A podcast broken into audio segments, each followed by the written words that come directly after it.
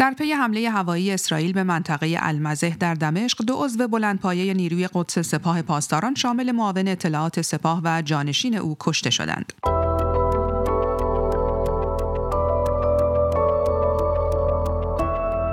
سلام توبا زکیپور هستم و در این برنامه دیدگاه شما را همراهی می کنم.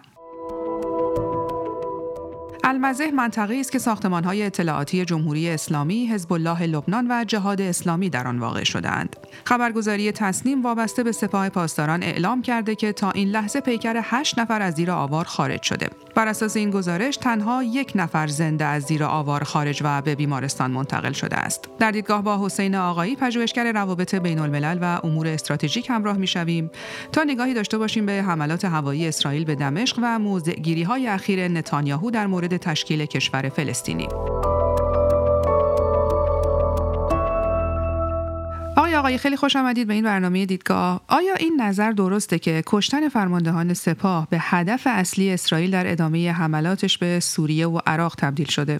ببینید این نظر تا حد زیادی با شواهد موجود و پترن رفتاری نظامی امنیتی اسرائیل در برخورد با جمهوری اسلامی تطابق داره. اما ببینید این اولین بار نیست که اسرائیل فرماندهان ارشد نیروی قدس سپاه و فرماندهان گروه شبه نظامی مورد حمایت جمهوری اسلامی رو در سوریه هدف قرار میده. اسرائیل در راستای استراتژی مابام به زبان عبری یا جنگ در میان جنگ ها دست کم. از سال 2013 با هدف مقابله با تثبیت حضور نظامی جمهوری اسلامی در سوریه مواضع جمهوری اسلامی رو در خاک سوریه مورد هدف قرار داده.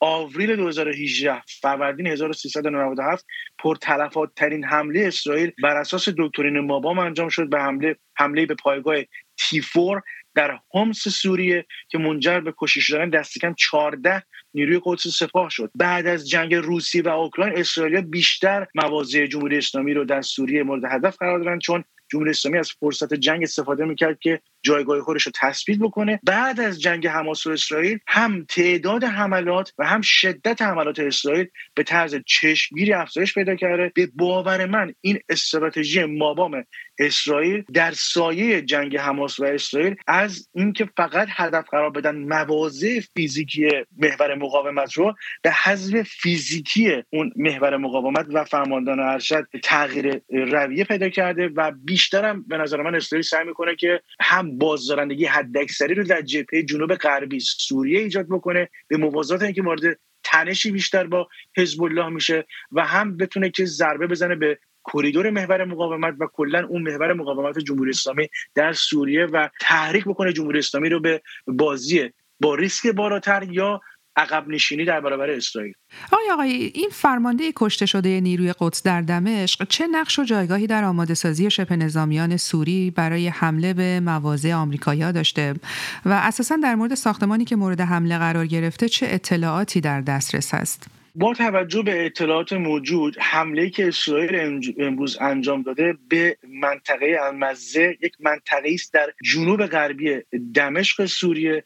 اونجا انجام شده و به نظر می‌رسه که حمله به مانند بقیه حمله های اسرائیل حمله های هدفمندش حمله بسیار دقیق بوده. به اون هدف به طور مشخص و البته در این منطقه المزه سفارتخانه های خود جمهوری اسلامی و لبنان هم وجود داره. منطقه دیپلماتیک ولی جمهوری اسلامی ازش استفاده می‌کنه برای اینکه اون نیروهای خودش رو اونجا فرماندهان ارشد رو در واقع سکنا بده و در مورد خود صادق امیدزاده که در این حمله کشته شده به همراه جانشینش معروف به حاج غلام خب به نظر میاد تارگت اسرائیل تارگت بسیار مهمی است صادق امیدزاده معاون اطلاعاتی نیروی قدس سپاه پاسداران بود و به نوعی او مسئول اطلاعات نیروهای قدس سپاه در سوریه بوده. و دقت داشته باشیم که سید رزی موسوی هم که توسط اسرائیلیا در اواخر دسامبر کشته شد دسامبر گذشته مسئول لوجستیک نیروهای قدس سپاه در سوریه بوده. در مورد خود سابقه صادق امیدزاده باید دقت داشته باشیم که گفته میشه در جریان گروگانگیری جبهت النصره در سالهای آغازین جنگ سوریه اسم او در بین اسرای ایرانی بوده. به واسطه قطری ها آزاد شد و طبق گزارش واشنگتن پست که اخیرا منتشر شد در رابطه با اقدامات جمهوری اسلامی در سوریه اشاره شده بود به طور مستقیم به نام صادق امیدزاده به عنوان فردی که مسئول طراحی عملیات های هدفمند محور مقاومت و همون خود جمهوری اسلامی به نیروهای آمریکایی در سوریه بوده مشخصا به خودروهای زرهی هاموی و کوگر آمریکایی. بنابراین اسرائیل به نظر می‌رسه که هم در راستای اهداف خودش عمل کرده در سوریه و هم در راستای اهداف آمریکا. خب می‌دونیم که فرودگاه دمشق و حلب از بعد از حمله هفتم اکتبر بارها مورد حمله اسرائیل قرار گرفتن آقای آقایی. اما چرا به طور مشخص این دو فرودگاه اهداف مهمی برای اسرائیل تلقی میشن؟ ببینید باید دقت داشته باشیم که اساسا اسرائیل بر اساس همون دکترین مابام خب حملات هوایی و موشکی زیادی رو به مواضع جمهوری اسلامی انجام داد. با شدت بیشتر از سال 2017 به این سو. آمار به ما میگه که اسرائیل به طور میانگین ماهی دست کم دو تا سه تا حمله انجام می‌داد. ولی تقریبا از سال 2022 شواهد به ما این رو میگه که اسرائیل حملات به مراتب بیشتری رو با تعداد بیشتری رو به مواضع فیزیکی جمهوری اسلامی و رژیم اسد انجام می‌داد. منظورم اینجا دقیقا دپای تسلیحاتی زاغه مهمات و مراکز نظامی اطلاعاتی نیروهای جمهوری اسلامی و خود نیروهای قدس سپاه و فرودگاه دمشق و حلب بوده. به خاطر این اسرائیل این فرودگاه رو مورد هدف قرار می‌دادن که جمهوری اسلامی سعی می‌کرد از طریق هواپیمای کارگوی خودش سلاح و تجهیزات نظامی رو ارسال بکنه بعد از جنگ روسیه و اوکراین بیشتر جمهوری اسلامی از فرصت استفاده کرد که این کار رو انجام بده و متعاقب اون اسرائیلی هم حملاتشون رو گسترش دادن. ولی الان به نظر میاد بر اساس همون نکته که اشاره کردم برداشت من این هستش که استراتژی مابام اسرائیل در سوریه تمرکز خیلی ویژه‌ای کرده به حذف فیزیکی فرماندهان نیروی قدس سپاه و کل جبهه مقاومت. هم در سوریه هم در جنوب لبنان در رابطه با حزب الله و هم در رابطه با حماس و شاید در برابر جمهوری اسلامی در ایران.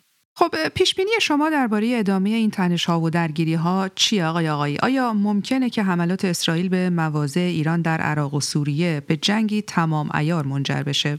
پیش بینی با توجه به اینکه وضعیت واقعا سیال هست بسیار بسیار سخته. ولی نشانه های دیده میشه از اون پتن رفتاری نظامی امنیتی اسرائیل که فکر می‌کنم حملات اسرائیل با توجه به اینکه آمریکاییان توصیه کردن که باید شدت جنگ در خود غزه کاهش پیدا بکنه و اسرائیل هم موافقت کرده که حملات هدفمندتری رو به محور مقاومت انجام بده. فکر می‌کنم حملات اسرائیل به صورت هدفمند علیه حماس حزب الله و خود جمهوری اسلامی ادامه پیدا خواهد کرد و ممکنه که شدت بیشتری پیدا بکنه. برداشت من این هستش که اسرائیل سعی می‌کنه که جمهوری اسلامی رو در ادامه در دوراهی واکنش و عدم واکنش قرار بده. به طوری که در نتیجه ضرباتی که جمهوری اسلامی از آمریکا و اسرائیل دریافت می‌کنه در طول این سه ماه گذشته جمهوری اسلامی باید واکنش بسیار پر ریسک و خطرناک انجام بده که این به ضرر خود جمهوری اسلامی است منجر به فعال شدن زنجیره واکنش میشه. اگر واکنش نشون نده اسرائیل بیشتر فرصت پیدا می‌کنه که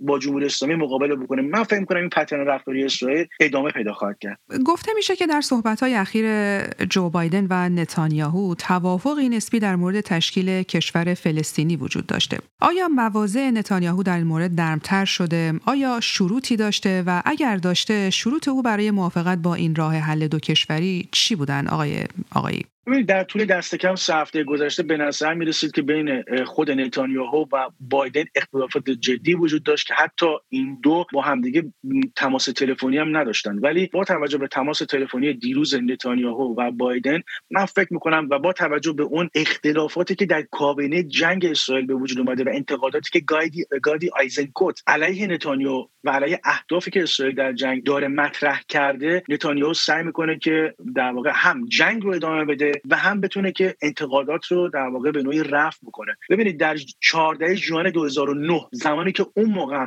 نتانیاهو نخست وزیر اسرائیل بود او صراحتا گفت حاضر هست ایده کشور مستقل فلسطینی رو بپذیره. اما فقط به این شرط که اگرم قراره که این ایده اجرایی بشه اون منطقه باید کاملا نظامی زدایی بشه. یعنی کاملا باید دیمیلیترایز بشه. و نتانیاهو گفت باید به اسرائیل گارانتی امنیتی داده بشه که کاملا اون منطقه یعنی یک کشور مستقل فلسطینی ما فرض بکنیم کاملا خلع سلاح باشه. این گونه اگر باشه ممکنه که اسرائیل چنین ایده رو باش موافقت بکنه. ولی نکته اینه که چه کسی می‌خواد به اسرائیل چنین گارانتی بده؟ چه ضمانت اجرایی وجود داره که اگر حماس از بین نره به طور کامل یا تهدید حزب الله وجود داشته باشه و خود جمهوری اسلامی و نیروهای مقاومت اسرائیل باز هم مورد حمله دیگه قرار نگیره. بنابراین به نظر من فعلا این ایده ایدئالیستی و هنوز به صورت عملی ممکنه اجرا نشه این ایده دو کشور. به عنوان پرسش پایانی آقای آقایی برای ما بگید که ارزیابی شما از دیدار روز دوشنبه وزرای خارجه اسرائیل و فلسطین در بروکسل چیه و پیش بینیتون در مورد نتیجه این مذاکرات چه هست؟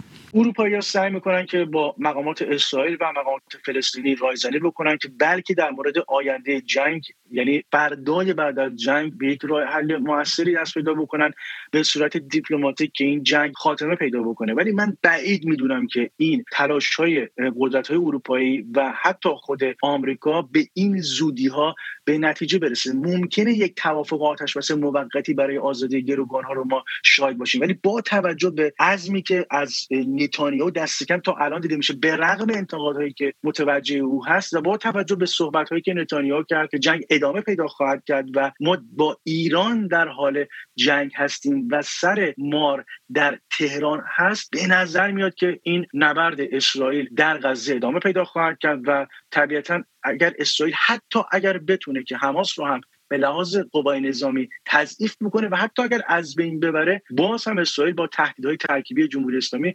روبروس حزب الله در شمال و خود جمهوری اسلامی در سوریه و حتی حوسی ها و بقیه گروه شبه نظامی جمهوری اسلامی. بنابراین قاعدتا چه نتانیاهو باشه چه نباشه اسرائیل با مجموعه تهدیدهای ترکیبی جمهوری اسلامی روبروس و من فکر می‌کنم که این نبرد از سوی اسرائیل ادامه پیدا خواهد کرد. حتی اگر لازم باشه که اسرائیل اقدامات فزاینده ای رو در منطقه و شاید در یک سناریو در داخل ایران به صورت محدود انجام بده. بسیار سپاسگزارم از شما حسین آقایی پژوهشگر روابط بین الملل و امور استراتژیک. من توبا زکیپور از طرف خودم و محتاب ایران مهر تهیه کننده این برنامه دیدگاه از همراهی شما سپاسگزارم.